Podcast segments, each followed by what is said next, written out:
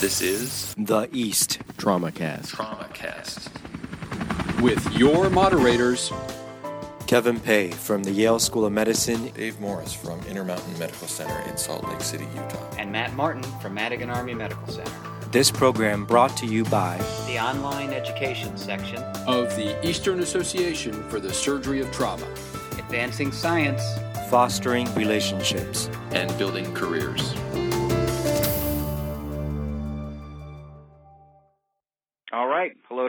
Listeners. Uh, this is Matt Martin with the TraumaCast. Uh, we've got a really uh, special podcast today. Um, first, I'm going to introduce our uh, guest. This is Lieutenant Colonel Jennifer Gurney. She is a trauma surgeon in the U.S. Army, uh, and she's cur- currently at the U.S. Army Institute of Surgical Research in San Antonio, Texas, uh, where she's the Chief of Trauma Systems Development. So, first of all, thanks a lot for joining us, Jen. Yeah, Matt, thank you so much. Much appreciated. Uh, so today's TraumaCast is a recording from the MHSRS meeting, and that's uh, our big military health research meeting, uh, called the Case Records of the JTS. Uh, hopefully this is going to become a recurring series. Uh, but first off, Jen, do you just want to explain for everyone, especially non-military, what the JTS is? Yes, absolutely. Thanks, Matt. So the joint trauma system stemmed out of the joint theater trauma system, which was essentially a group of senior surgeon years ago at the beginning of the war when they brought um, nurses and themselves down into Iraq and Afghanistan and started collecting data. And that data has really been the driver of so much change in, you know, military and civilian trauma surgery. And that uh, data is, is in our registry, which is a DoD trauma registry. And the joint trauma system, now since we don't have a deployed element, uh, the joint trauma system is in San Antonio and really we're a performance improvement organization where we look at every record uh, still going on in the Iraq and Afghanistan and other theaters of operation. And we review things, uh, they go into the registry and we provide real-time feedback for performance improvement. That's one of our, that's probably our main focus. And then the other one is certainly education. We have our Thursday call uh, every every Thursday at 7 a.m. Central Time all around the world. It's in Germany. It's in theaters of operation where people call in and we review trauma patients, uh, and then we also have a CME discussion. But so education is the other arm of the joint trauma system, and the case records of the joint trauma system really stemmed out of a need for reviewing these challenging cases that have been managed really well for the last 15 years.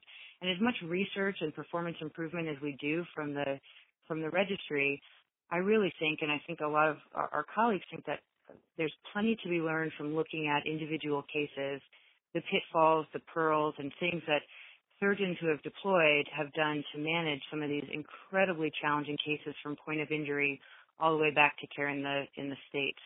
So that's what we're doing is we're going through we're taking a panel of experts, of which Matt was one of the experts on the inaugural session, and we're asking them to um, prospectively manage some of these legacy cases. And so, so tell us how you're, where you're getting these cases from, and, and how you're getting the data and the information. So the cases all come directly from the registry, the the DoD Trauma Registry, which used to be known as the JTTR, the Joint Theater Trauma Registry. And we go through them. So I've solicited surgeons who have been deployed for their interesting cases. I've used some cases that I've had on my deployments, and we just are start make we're making these case files. So any surgeons who are hearing this who've been deployed, if you have one of those fantastic cases, please get in touch with me, um, and and we will be sure to add that to our case records of the Joint Trauma System series. So they're all, and, and you know, while we can embellish some things, um, we don't. I'm really trying to stay very, very strict to the case, how it was managed from point of injury care back to the States. And looking back at them retrospectively, I mean, the lessons learned are just absolutely incredible. And, you know, I think that going forward as the operational tempo decreases, there's a lot of benefit to looking at the management of these challenging cases. And so, what do you think the benefit of, of these sessions would be to a civilian audience, uh, you know, who's who's not active military and maybe you know has not deployed or never deployed? Do you think there's any educational benefit for them? Well, I mean, I think there is. Trauma is trauma anywhere, and, and certainly we have to be innovative even in civilian trauma. Um, not necessarily because it's resource limiting, but because I mean it can be sometimes, I suppose, but because sometimes these injuries injuries are so challenging. So I think that I mean I think there's always benefit to hear about you know as as a military member I always go to these sessions at AAST or the American College of Surgeons. Hearing how other surgeons think about things and how they problem solve, I think is educational for everyone, military or civilian. And so we're about to listen to the uh, inaugural session. Uh, and tell us about your, your plans for this, uh, not for this session, but for the future for the case records program. Yeah, thanks.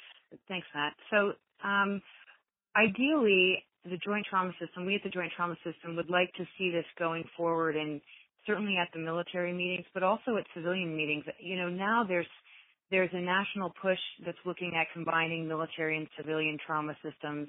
And every civilian trauma surgeon that I've had the privilege of working with, I feel is interested in how we do things. And so I think at, at even at civilian meetings, not just at the military sessions, but at the general sessions, to have a panel like this, a combined military and civilian panel looking at some of these legacy cases and, and really troubleshooting the management prospectively and then seeing how um, how we did in the past is is incredibly beneficial. So I hope that this is something that sustains into the future and that we can see it at future military and civilian meetings. Okay, and, and we're going to plan on, on hosting as many of these sessions, the audio portion on, on the East TraumaCast program. Um, so I think we'll we will go ahead and listen to this inaugural session. Uh, I think it was it was a great learning experience. Uh, and uh, really want to congratulate Jen on uh, putting this program together. Uh, and this has really been her vision uh, in making this happen. Um, so, any final words or thoughts for the listeners uh, about this case records program, Jen? well, thank you. Thank you so much for hosting it and for East TraumaCast for hosting it. And, you know, at the end of this session, we ran out of time during the inaugural case records at the MHSRS conference. But my thank you was not just to everybody who participated, but thank you to all the surgeons over the last, you know, 15 years who have who have deployed and worked hard and and on these cases, and then ultimately to the service members who go out and who do these incredibly risky jobs and one day they may end up being our patient and you know i really hope that something like this can continue so we can continue as a group as an organization as a group of surgeons to learn and continue to support the warfighter. And thanks again, Matt. Really appreciate it. All right. Well, thanks a lot for giving us that intro, Jen. Uh, we're now going to play the audio from that session.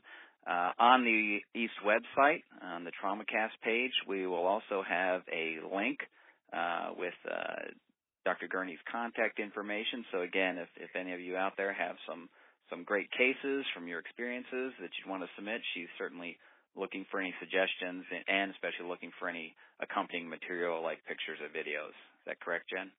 Yep, perfect. All right. Well, let's listen to this inaugural session. Okay, good afternoon. We'll go ahead and get started uh, a little bit late. Thank you all so much for joining us at the inaugural session of the Joint Tra- Trauma Systems case records. Given how good the food has been this meeting, it's fantastic that we have anybody here to listen to these case presentations. My name is Lieutenant Colonel Jennifer Gurney. I'm a trauma surgeon at the ISR. My co moderator, Dr. John Holcomb, really needs no introduction. But in case you've missed the last 15 years of advancement in combat and trauma surgery, Dr. Holcomb is a retired Army trauma surgeon whose contributions have been numerous. Uh, he's currently a trauma surgeon at the University of Texas Health Science Center in Houston, professor of surgery, and the director of the Center for Translational Injury Research. Thanks very much for co moderating today. Looking forward to it. So, we're going to be discussing cases that have occurred in the recent wars. Whatever the panel members say, while it may be brilliant, does not necessarily reflect the views of the Department of Defense. And in terms of these cases, they are very strictly from the DoD trauma registry. The cases and x rays will be presented as accurately as possible. However, a few of the photos you'll see are not of the actual patient being presented, but from teaching files, given that during many of these events, photo opportunities were not possible. So, if I were to properly introduce our fantastic and esteemed panel, we would have no time to go through any of the cases. They're all tried and tested combat trauma surgeons whose accomplishments are truly amazing, and their deployment experience ranges from the very beginning of the war to just a few months ago. Dr. Val Sams. Val is an Air Force uh, trauma surgeon who recently returned from Afghanistan, Associate Program Director at the San Antonio Military Medical Center Trauma Fellowship. Dr. Jenkins. is a trauma surgeon currently at the University of Texas San Antonio. He's renowned for his contributions to the development of the evacuation and theater trauma system. Dr. Ray Fang, at the end, is a trauma surgeon currently at C-STARS program in Baltimore. He was a director of the trauma program at Landstuhl Regional Medical Center during some of its busiest years, and Ray continues to influence trauma care across the spectrum. Dr. Matt Martin, sitting next to Dr. Fang, is an Army trauma surgeon at Madigan Hospital, is the Army State Chair for the Committee on Trauma, and has made numerous contributions to combat casualty care, including authoring the book Frontline Surgery. Dr. Rory Rickard is a, UK trauma surgeon and captain in the Royal Navy. He's a defense professor of military surgery. In addition to his many achievements, he was a deployed medical director at Camp Bastion in 2014. And Dr. Avi Itzik is a trauma surgeon in Israel and is the head of the trauma and combat branch of the Israeli Defense Force. He's been the chief physician for the Israeli Special Forces and was the chief medical officer of the Gaza Division in the Israeli Southern Command. Thank you guys in advance for putting yourselves on the spot today. And we look forward to what you have to say. Our agenda today is to discuss trauma cases and see how this panel of experts will manage the patients. There may be some differing opinions, which will make this kind of fun. Now, on your chairs when you came in, there are surveys. Please fill them out. If you turn them in, you might have a chance to win a JTS t shirt. Uh, the surveys will be collected at the back of the room. T shirt aside, we do really want your opinion and feedback on this session, so please take some time to let us know your thoughts. The primary Oh, and yeah, and put your email on the survey if you want the T-shirt. The primary, thank you, thank you, Gina. the primary focus of the case records of the Joint Trauma System is that so the lessons learned will not be forgotten. So our rules of engagement, we will not discuss tactical, strategic, or operational information. And after each case, there will be some time for the audience to ask questions. This is an educational critique of care, not at all a criticism of the care provided. Additionally, given the tremendous advancements that our research community has given clinicians, we hope that these case presentations will inform and help identify areas for potential research in combat casualty care. Okay, panel members, so here we are. Here's our scenario. You are at a Role 3 hospital in Afghanistan with a high operational tempo. At your hospital, you have robust surgical and blood product capabilities and support. It is dirty, dusty, hot, and busy. Casualties are usually brought to you by helicopter, but sometimes brought to you by ground. At your Role 3 hospital, multiple casualty incidents are not uncommon. Now going inside.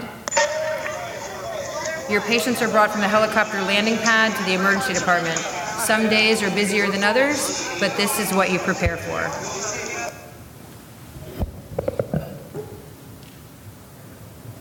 So we've done the, uh, we've described the role three. We have uh, the description of the services available, the situation as a motor vehicle rollover. Troops were in contact, small arms fire and artillery fire uh, ensued. There are multiple casualties, medevac in progress, and two urgent surgical patients and four priority patients. The uh, time of injury is a little bit after 7 in the morning. 27 year old male, active duty, motor vehicle crash, rollover, multiple casualties. Patient pulled back into the vehicle to avoid continued small arms fire. On clinical exam, is noted to have bilateral upper extremity fractures, hypotensive at pressure of 90, heart rate's 90, respiratory rate 20, GCS of 15. No sensation to the arm. Right shoulder has a bulky dressing. Right lower extremity gunshot wound with dressing applied. Three minute flight to role three. So arrives at uh, 0806, airways patent, heart rate 82, blood pressure is higher, now at 101, 100% sat on 10 liters O2, GCS of 15, and C-collar placed secondary to mechanism. Secondary survey is as you can see, a lot of contamination, the guy's pretty dirty, left humerus deformity, right shoulder open fracture, no pulses in the right upper extremity, gunshot wound in the right lower leg, anterior mid tibia, full range of motion, pulses, distal pulses intact. Abdominal exam is non-tender and FAST is negative. Okay, so, go ahead, sir. So, Dr. Fang, next up. So I would say that uh, we're being in a uh, hostile environment, and uh, the first thing we need to do is even before the patient enters our facility, We should probably decon them, make sure that they don't have any weapons or ordnance still on them because they came out of a hot uh, combat zone. And, uh, and then at the outside the hospital is where we should do our initial triage and see if we concur with the medic's assessment.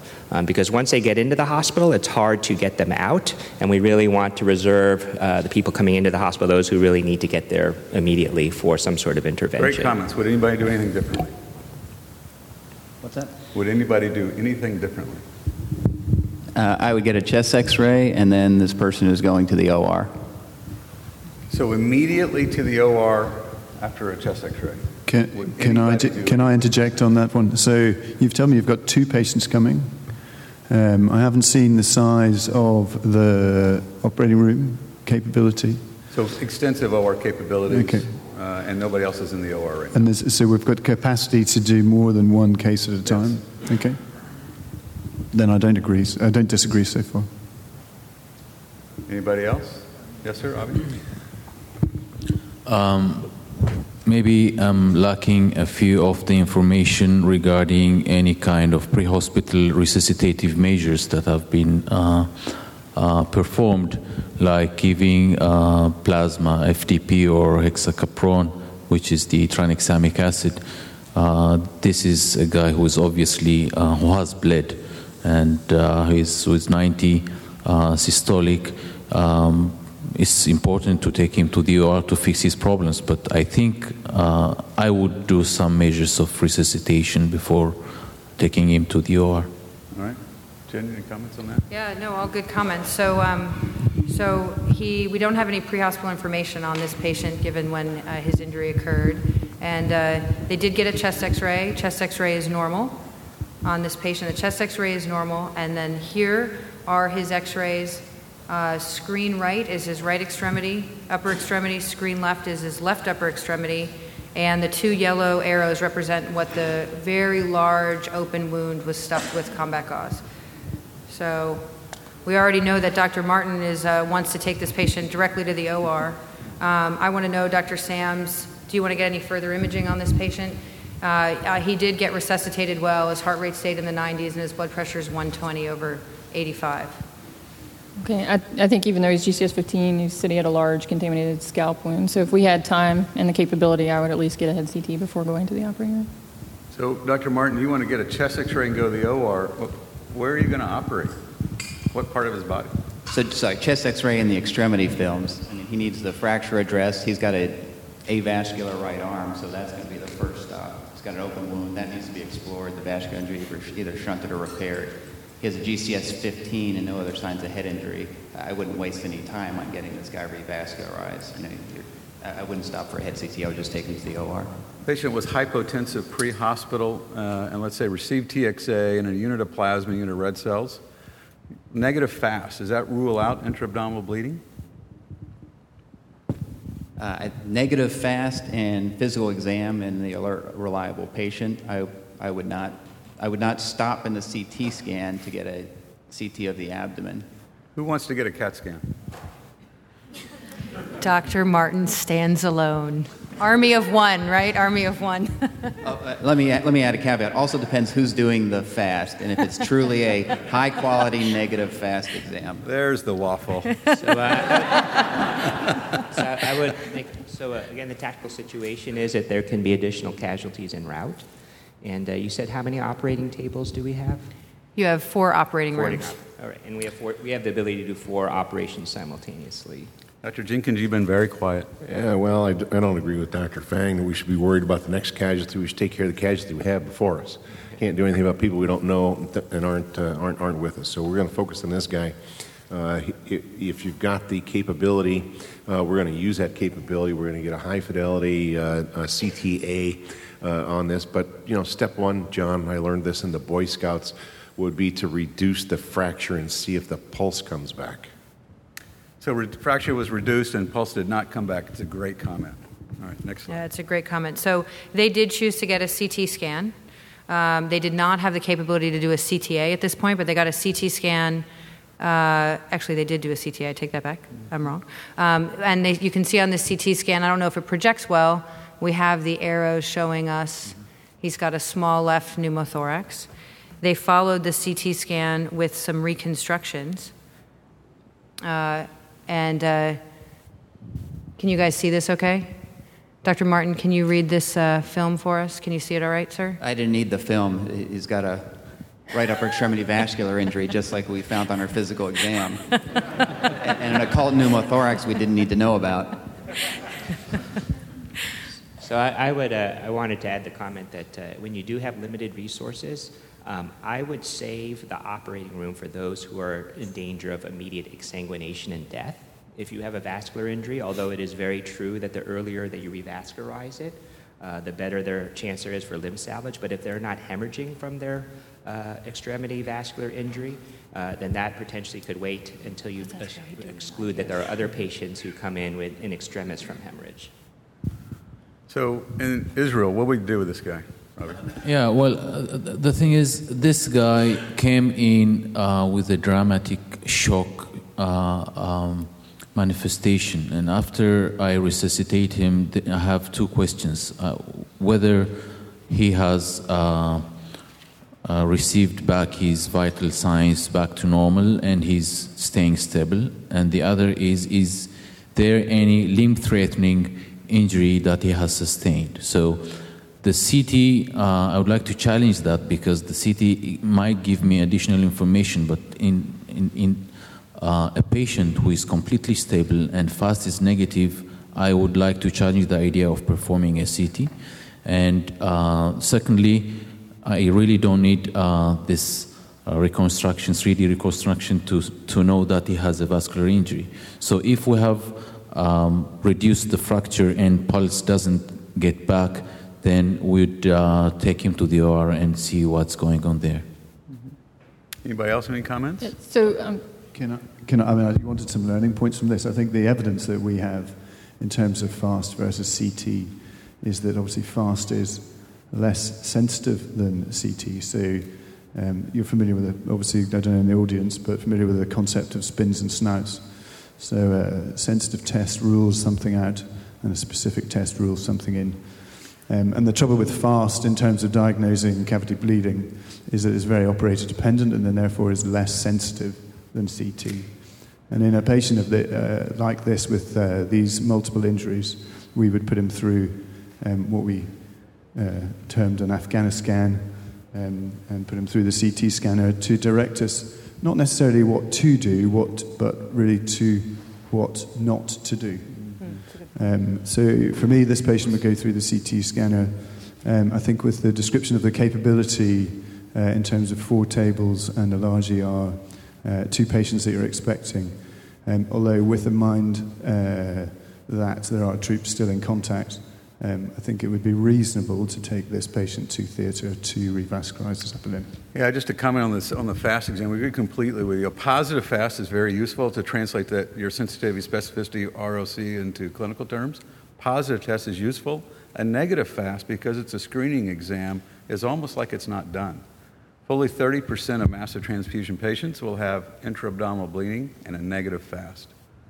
All right, so CAT scan's done. Yeah, so if you go back to those images, and this is what I would talk, ask Matt about, is that there's no way that I would predict that proximal injury. Right. Uh, and uh, I fear that uh, a direct, if you have this capability and you- and you don't use it, uh, you're going to be somewhere between that fracture and the open wound, digging around in a vessel, uh, and not address the proximal injury. So, Uh, you- That's so a good can point, I, Dr. uh, Jenkins. Don, can I summarize that by saying you know he's got a vascular injury, you reduce the fracture, you didn't get a pulse back, but now you got to figure out where to put your incision, right? Very different with a distal axillary brachial versus a distal subclavian injury. Yeah, Well, he has an, he has an open wound there, an open contaminated wound with a fractured dislocation. You, you know where the injury is. It, it's not a huge mystery. You're, you're, there's no scenario you're not going to be exploring that wound. Right. And you know there's a vascular injury, they have no pulse. You're going to get proximal control.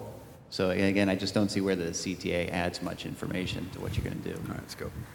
Okay, so at this point, where are we? Does everybody agree that the patient will go to the operating room? You have no other. There's only one choice here, so you kind of have to agree.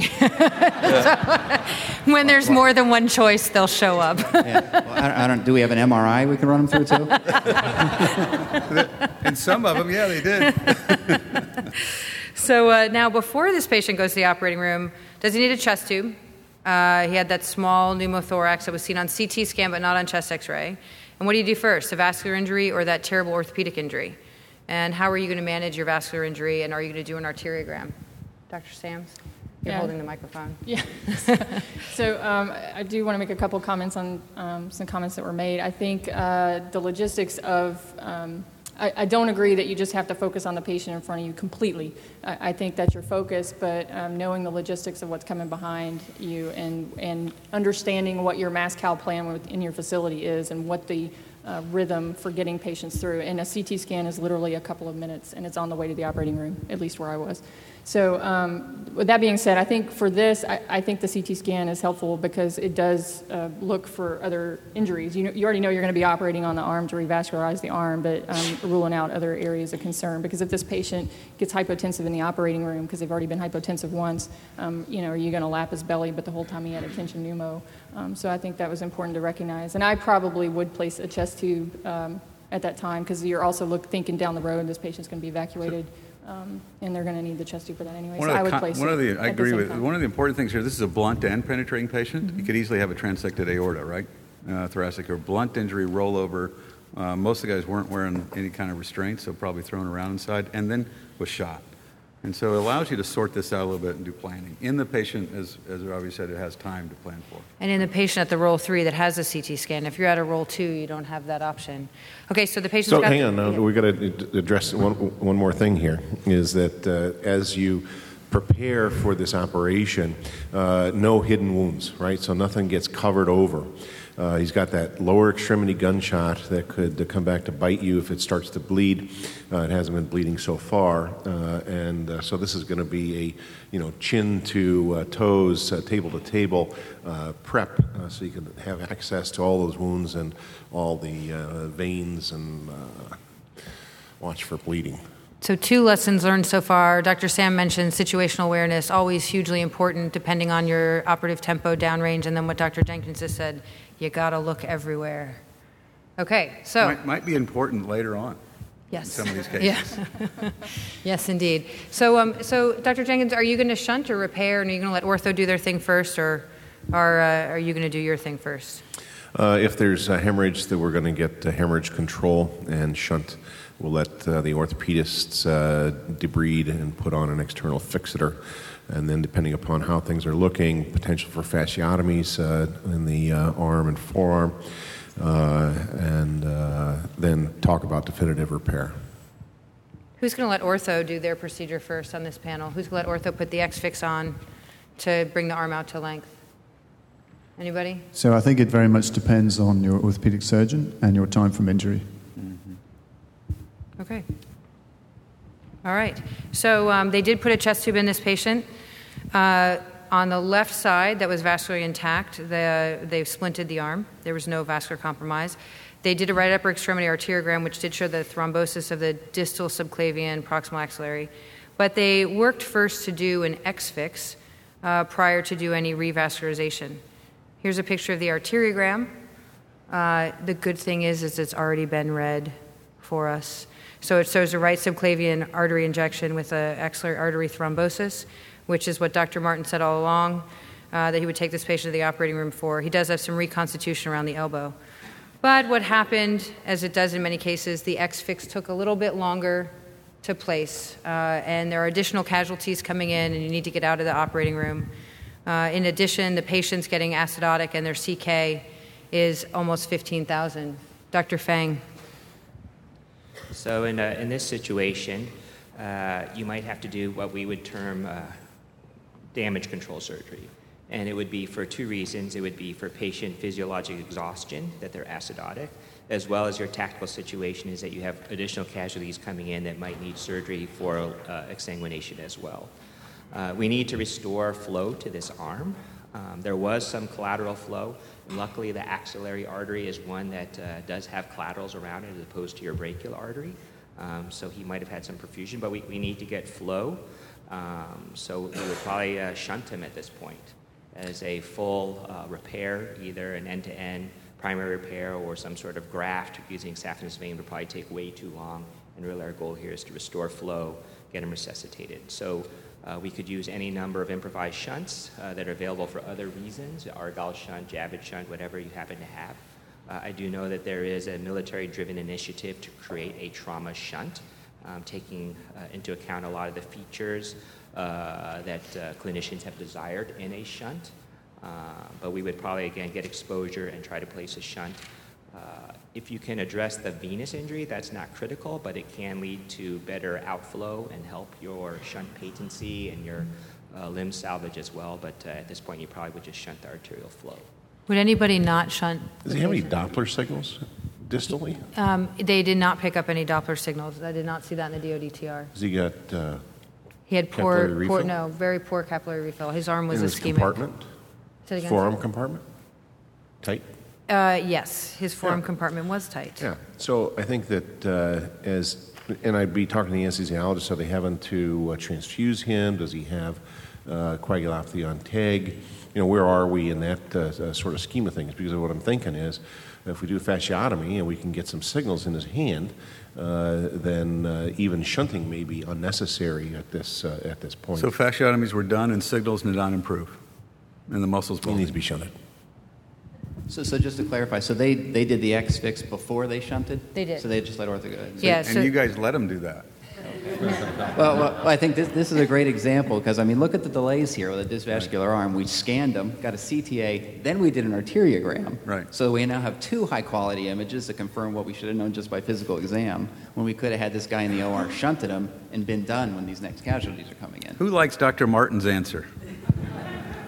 I All right. kind of do too, but Yeah. you know, I wear the same uniform, right? So. Uh, I think this guy is uh, experiencing already his uh, second insult, uh, physiologic insult. He's already uh, in the starting to be uh, acidotic and in the lethal triad. So there's no other way other than bail out with a temporary shunt, whether it be Argyle shunt or NG tube, and just bail out.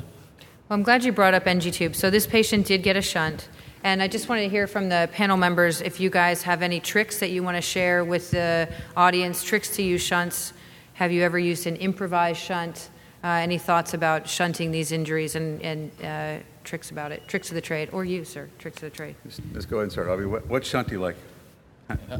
A- Any tube, but NG tubes work fine. Okay. I don't have a preference, and I only had one option, so I used that one. Which is? Which is the um, Argyle. Argyle. Yep, that's what comes Argyle. with the FST.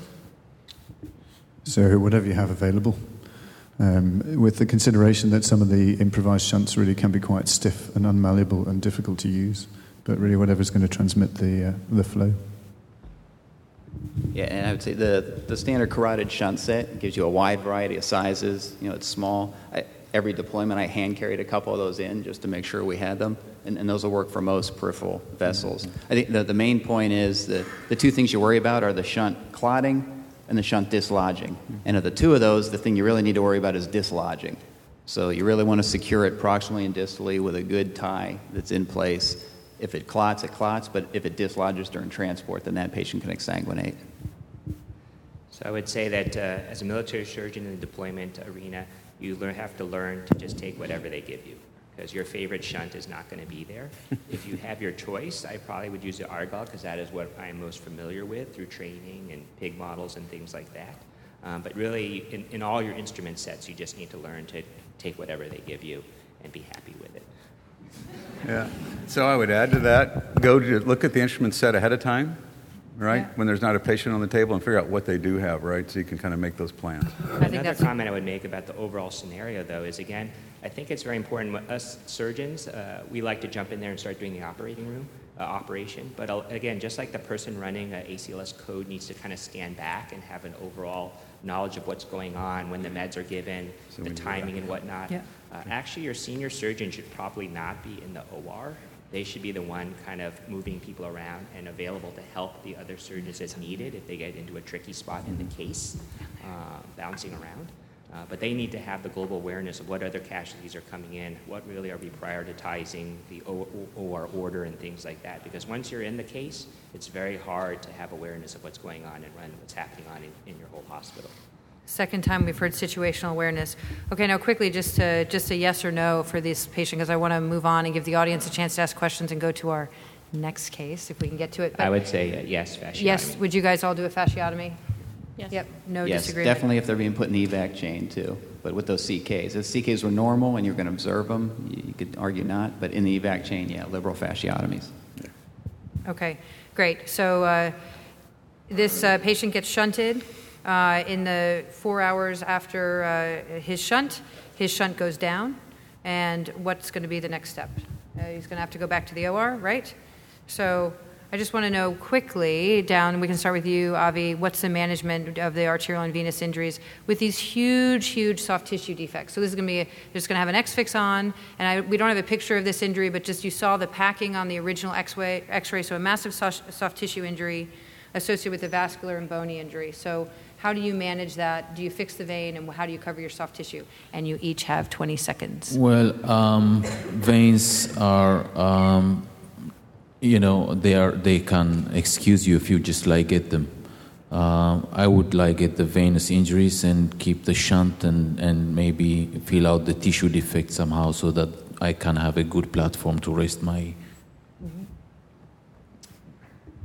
Yeah, I think the difficulty, especially if it's already clotted once, I think the difficulty is the venous outflow if, when, in these large soft tissue defects because you've lost all venous outflow. So if you can um, repair that vein or restore uh, venous outflow, that's going to hopefully help you prevent clotting off that shunt again. Yep, and uh, I, agree with what you guys have said. Uh, you also uh, want to bring your uh, orthopedist uh, back around and see if there's a way to put uh, move some tissue, loosen up some, and, and, put some tissue over those repairs. I would disagree. Um, I would repair the artery with um, autologous tissue. I might not do the vein, depending on the time and what else was going on and I might not actually cover it uh, as long as I think you can keep that wound clean and it has been properly debrided uh, to prevent a late uh, infectious uh, blowout. Then I think you can afford, as long as you can keep that, um, you can keep that uh, graft moist. I don't think you need to immediately cover it. And I'd say one of the things we do as trauma surgeons, we tend to think very literally of these vascular injuries. Uh, we remove a segment and we put a graft in that exact spot. And our vascular colleagues probably realize this better is you can route it through a different plane. And if you have the option, route it away from that injury. So do a bypass graft. Do not do it in situ through that bed of massive injury. If you can route it around that, get it out of that area, especially if you can't cover it. So, um I would probably, again, ligate the veins. Again, your preference would be to repair them if, if possible. I would shunt the artery. Um, I would also, you know, it's life over limb, so we need to make an assessment also is this a salvageable limb? Uh, I don't know how much soft tissue destruction, nerve function, bony fracture, uh, vascular injury all combined. Um, we have to make a decision if this patient's going to evac for a prolonged period of time. Again, whether they're going to have more muscle necrosis that's going to cause systemic injury.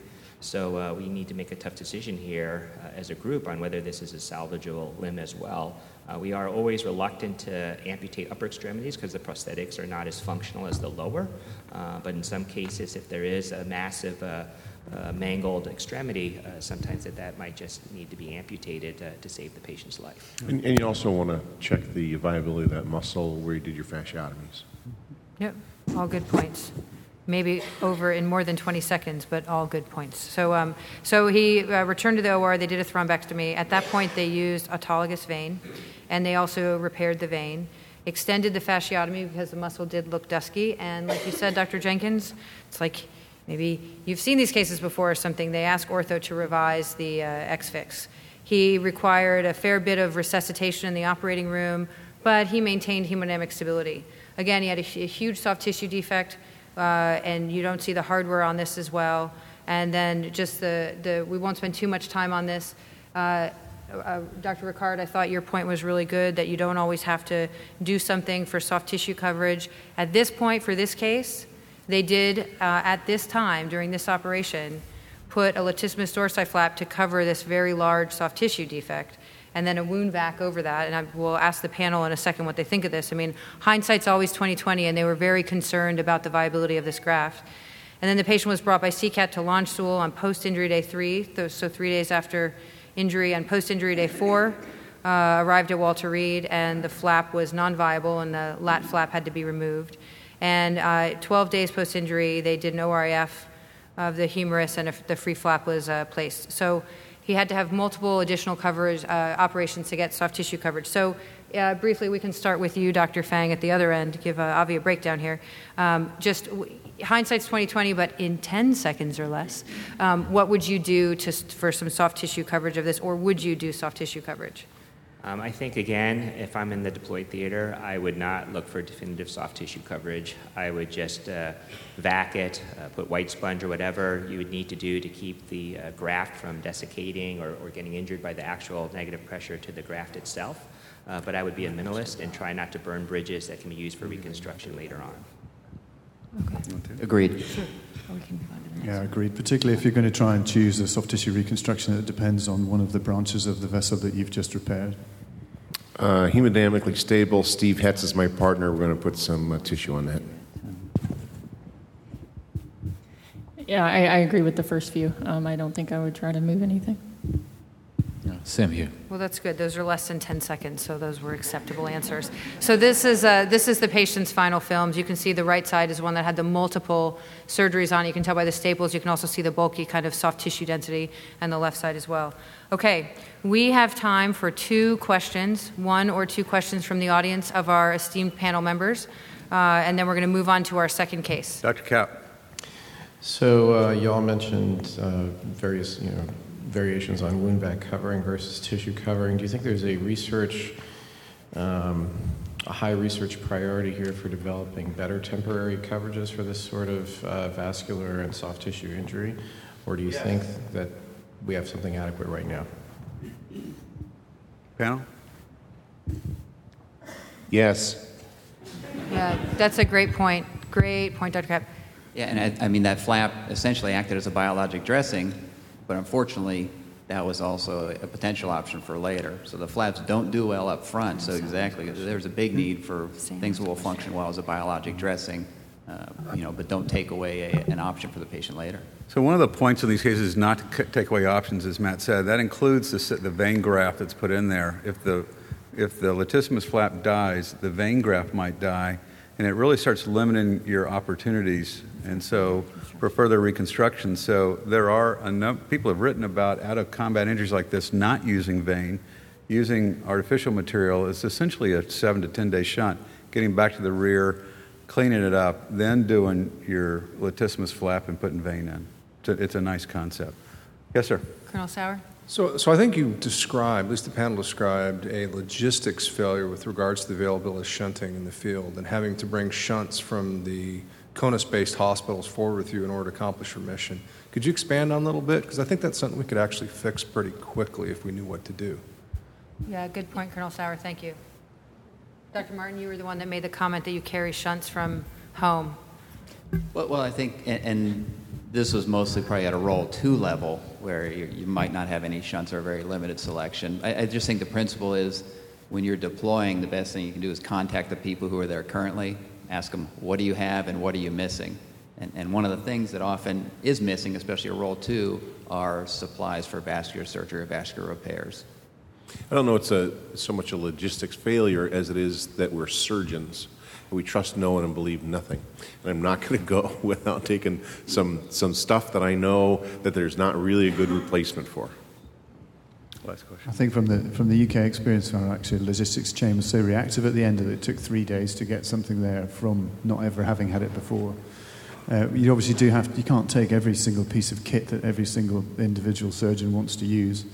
Um, so actually, part of it is actually to accept that you are going to have to use something that is not your favourite piece of kit, as previously discussed.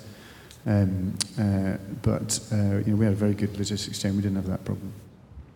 Okay, one more question. And sorry, the, oh, other, sorry, and the other point ahead, I make is actually that is one of the main capabilities that we have to preserve, is yes, that sir. logistics reactivity. Yeah, it's a good point. Yeah. Last question? So, I'm Mike Lallman. I'm one of Dr. Martin's residents. Um, balancing the risk of shunt or graft thrombosis versus the risk of rebleeding or potential bleeding. Would the panel think giving heparin to this patient was something you would do or not do um, while you're doing a repair? So, quick answer. I would probably give local heparin down the injured extremity, but not systemic heparin. But Local heparin, and uh, Colonel Rasmussen uh, can tell you that uh, even with uh, shunt failure, it does not uh, lead to limb loss uh, necessarily. so there's a paper going to be presented at the AAST this year that looks at that, a Joe DuBose's multi-center ongoing study, funded in part by MRMC, that answers that question. The largest series, the answer is no. I, right. I would say, in closing of, of this case, perhaps, that uh, a lot of the work with shunting uh, for trauma came from Dave Dawson and the lab at the 59th Medical Wing before the war started. Yeah. And quite a lot of the early wartime experience with shunting uh, has been described by uh, Colonels Rasmussen and Clouse. Um, using the Balad Vascular Registry or the GWOT Vascular Registry. So there's a lot of experience that uh, people can look to. Thanks, Dr. Fang. Okay, so we have about 10 minutes left, and we have a complicated case. So we're going to get through this quickly. We're not going to go through every person. We're going to be asking lots of questions quickly. So we're back in Afghanistan, 2010, at a role three with plenty of support. Situation is a firefight, one urgent surgical, one patient, but there are still troops in contact. There might still be additional ca- casualties. Don't know the time of injury, 22 year old male, gunshot wound to right chest, posterior axillary line. In the field, a point of injury, needle decompression times two. He's mildly hypothermic, heart rate's 143 blood pressure 150, SATs are 100%. He's in clear respiratory distress but maintaining his SATs, and a C collar was placed. The, Excellent. on, on, arrival, when, we had the same response, doctor. but it's important, you'll see. So on arrival, uh, he's still tachycardic. Now he's quite hypotensive, lower SATs. He's immediately intubated. He gets uh, IV access with a subclavian starts getting transfused immediately with a trauma pack. Uh, 36 French chest tube was placed with 400 cc's of blood. On his secondary survey, he's got right chest ecchymosis, non tender exam, fast negative. His extremities are atraumatic. This is your patient. Dr. Martin, what do you want to do? So, so this is a guy who, as soon as he arrives, unless he's in arrest, I would have an X-ray plate down. First thing you do is shoot the chest X-ray, do your ultrasound, put the chest tube in. There's, There's your, X-ray. Now he's what got, would you do? He's got a big right hemothorax with the chest tube in. Probably has a pretty large pulmonary contusion. And was that the only wound, or is there another wound, an exit wound? Because so you want to do a physical exam as well? What's that? You want to do a complete physical exam, removing and exposing everything? Exactly. There you go. What and about his? Uh, what about this mediastinum? That's shifted. He's got the tension hemothorax there. I don't see the fragment, so I want to know if it's in the belly. Yeah. Want to know if it's in the belly. Awesome. And I want to know distal pulses. Okay. Um, Dr. Sams, what about you? What do you want? Do you want any more imaging? You want to get? You want to, who wants to take this patient to the CT scanner? Yeah. okay.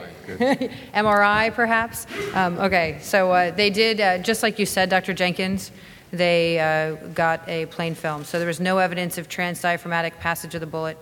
Fast is negative. Patient's hemodynamically unstable, still hypotensive and tachycardic.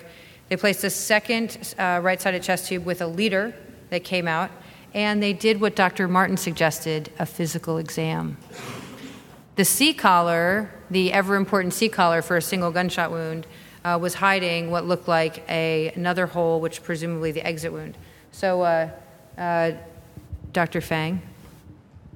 So it looks like his uh, original wound, and you can't always tell which is the entry, which is the exit, but he has a wound in his right chest, and that looks like his left neck.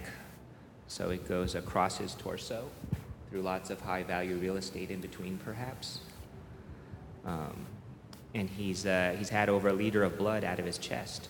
So I think he merits a trip to the operating room. We need to also worry about his heart, esophagus, lungs, trachea, etc. Uh, but he needs to go to the operating room. And Dr. Rickard, do you agree?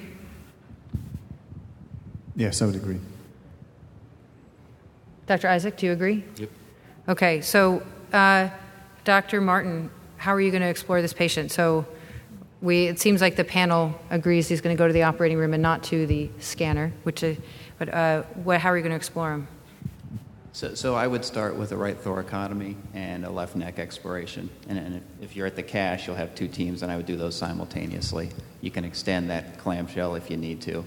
Uh, you also have to be worried about the belly. So this is a guy you definitely want to keep supine. You don't want to do, you know, a post-oral thoracotomy or anything, but get in the right chest, get in the left neck, find the bleeding. Esophagus, trachea, all that, you know, none of that's immediately life-threatening. Dr. Jenkins? Sternotomy every time. Val? Sternotomy. Dr. Isaac? Left, uh, right thoracotomy and neck. Okay. And uh, Dr. Fang and Dr. Rickard, I don't think we've heard from you. How, What, which what incision? Incision? You know, I, I think you could do either. Uh, the clamshell. You No, must no. But I choose. think- No, no, no, the knife I is in think I your would do hand. Sternotomy. Which one? Okay. Dr. Rickard? No, I would start off with the right uh, thoracotomy with a. So three and three. It's an important point. Some of the point we teach Yeah. everybody. This is a critical decision for this case. Dr. Skirbo has heard this discussion before. He's a resident at UT.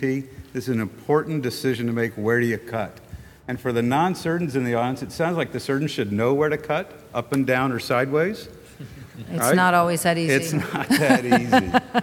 and the reason it makes a difference is if you go up and down, sometimes you can't get back here from there. And sometimes you can. And sometimes you can. All right. Right. So this patient did have a uh, this patient did have a median sternotomy. Pericardium was intact. There was some bleeding from the left chest, but there was a huge amount of bleeding from the right chest, active and significant bleedings from both of the chest tubes. So continued exploration uh, through the median sternotomy. The bullet uh, was a lo- it- there was a bullet wound to the lower chest wall, injury to all three lobes on the right side. The diaphragm was intact. Uh, bullet hole was uh, anterior to T3 and posterior to the esophagus. So uh, at that time, tractotomy was not successful through the median sternotomy, uh, and the patient had continued hemorrhage. Now what? So your chest is open through a median sternotomy. Uh, you have been able to explore both pleural spaces, and there's still a lot of continued bleeding from the right side. And what you have is a transmediastinal gunshot wound. Uh, why don't we start with Dr. Martin?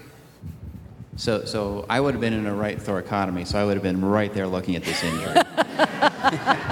Okay, but let's- actually, I, actually, I think a median sternotomy is fine. You can get to the right chest. People often say you can't. Uh, I mean, before losing four liters, I think the first thing you do with this injury is you clamp the hilum. Um, it- you try and do tractotomies, and, and three lobe, you know, all three lobes are injured. You just do the clamp the hilum up front. If it's not salvageable, you have to bite the bullet and do the pneumonectomy. Anybody disagree?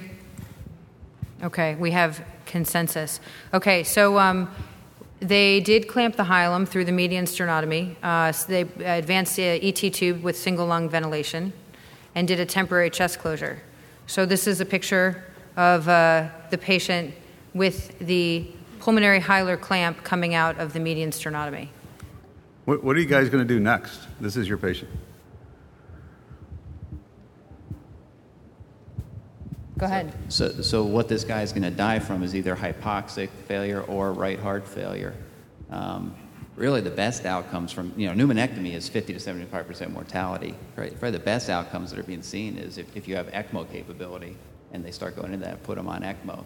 Call call Ray Fang and the lung alert team and get them in there. Call the lung Call team. Call the lung team. That's right. Now, I just want to know from the panel has anybody ever seen a chest x ray like this with the clamp on the pulmonary hilum on a chest x ray? Dr. Isaac, have you ever seen a chest x ray? Yes. Uh, Val? Dr. Jenkins, I have don't you? want to see that.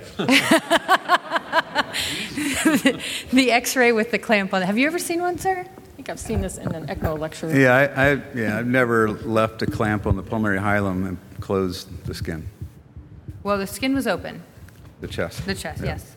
Okay, so, um, so this patient uh, was, we're not going to go through the ICU management because we don't have time, but he was brought back to the ICU for continued evaluation, and uh, he did undergo additional workup.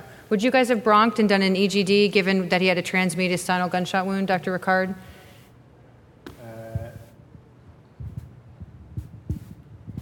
Not deployed. No, not deployed. Dr. Jenkins, what about you, sir? Well, I'm going to trust my intraoperative exam that uh, you told me exactly what the, tr- what the trajectory was, and I examined those uh, structures already, so uh, I'm okay with that. Well, you, you know there's no injury on the left if the chest X-ray is normal. There's no pneumothorax, and no Well, mediastinal. And you do the right thoracotomy so you can see the esophagus right there, right? So you can see it. He could. Yeah, he, Not through the- a me- half the panel could see Right, the half the esophagus. panel could see What, it. what you don't want to do is temporarily drop this guy's sats during a bronch and have him code, because again, his right heart is going to be in trouble and his, he's not going to be oxygenating very well. Val, what about additional imaging? Um, at, at this point, uh, he, he's stable? Or? Yeah, I mean, he's hypoxic and he's on pressor, so stable is a relative term. Yeah. Um, I don't know if there's any other imaging that's going to help me here. I kind already Dr. Isaac, would of you get additional imaging? No, I think I will necessitate. I think this guy is in pretty extremes. He needs uh, a lot of resuscitation and stabilization. So imaging is the last thing that I would do. Did they explore the neck? They didn't explore the neck, but they did get a CTA of the neck. So, uh, we'll, so the with the pulmonary with a clamp on the pulmonary hilum, so obviously he was stably unstable. Uh, they were able to get additional imaging, which I'll just quickly show you here, and then we'll finish this case up. Uh, and see if there's any audience questions, and then we'll move on. But what you can see on this is this is the tract of the bullet. And like I've learned many times before, the tract of the bullet tells the story. So, any comments on this, uh, Dr. Rickard or Dr. Jenkins? Anybody from the panel? Do you guys have comments on this film and I would just say I'm very happy that I saw it going through the vertebral body, because right there you know it's posterior to esophagus and aorta, so you don't have to worry about the rest of the mediastinal structures at least. yeah, that's a really good point. Dr. Fang, any comments? No comments. Okay. So now what are you going to do? Now you have all this imaging. He still has a clamp on the pulmonary hilum. He has to go back to the operating room, right? I mean, he can't stay with the clamp on the pulmonary hilum. What are you going to do in the operating room, Dr. Jenkins? Uh, it, it's that's tough. It's, you're going to have to, I think, take a. What's the chest tube output been? No, minimal. Minimal. Okay, so it's definitely bleeding from the lung. It's not coming from uh, you know hidden intercostal or something like that that uh, uh, you're being duped. So uh, I, I think you're going to have to go after uh, what you believe is the most injured uh, segment of that lung, do a, a segmental resection, uh, loosen that clamp, see what happens. Um, so partial pneumonectomy uh, to start. I think when they took him back to the operating room because the clamp was on the hilum, they had they decided to do a right pneumonectomy, uh, which he lost minimal blood. So somebody already mentioned this. What's the next step? He is not doing well after a right pneumonectomy. The mortality for this is high. You're going to keep him at the role three, CCAT, or call the lung team. Who would not call the lung team? Okay, great. So patient was placed on ECMO. Um, Dr. Fang, do you have any comments quickly? We're almost out of time. So I would say again, usually these people die from uh, right heart failure because the right heart is thin walled and not used to having such a large pressure load to it when you take out one lung. Uh, historically, all the traumatic pneumonectomies we had related to wartime injury up until the time we introduced ECMO capability had all died. Um, and then we got survivors afterwards. Um, Yep. So I definitely, and, and civilian experience also mimics that, that the survival is improved with, uh, with ECMO use. And probably in this case, if you, I think you'd want VA ECMO. Yeah, and I know we have some people from the uh, ECMO team now. Any other comments on ECMO?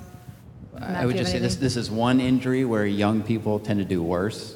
You know, Yeah. when you do a pneumonectomy, young kids who don't have pulmonary hypertension or any predisposition, they, they do not do well when you take a lung out. So again, they're going to go into right heart failure. They're going to be hypoxic. I think that this was exactly the right thing to do, get this kid on ECMO.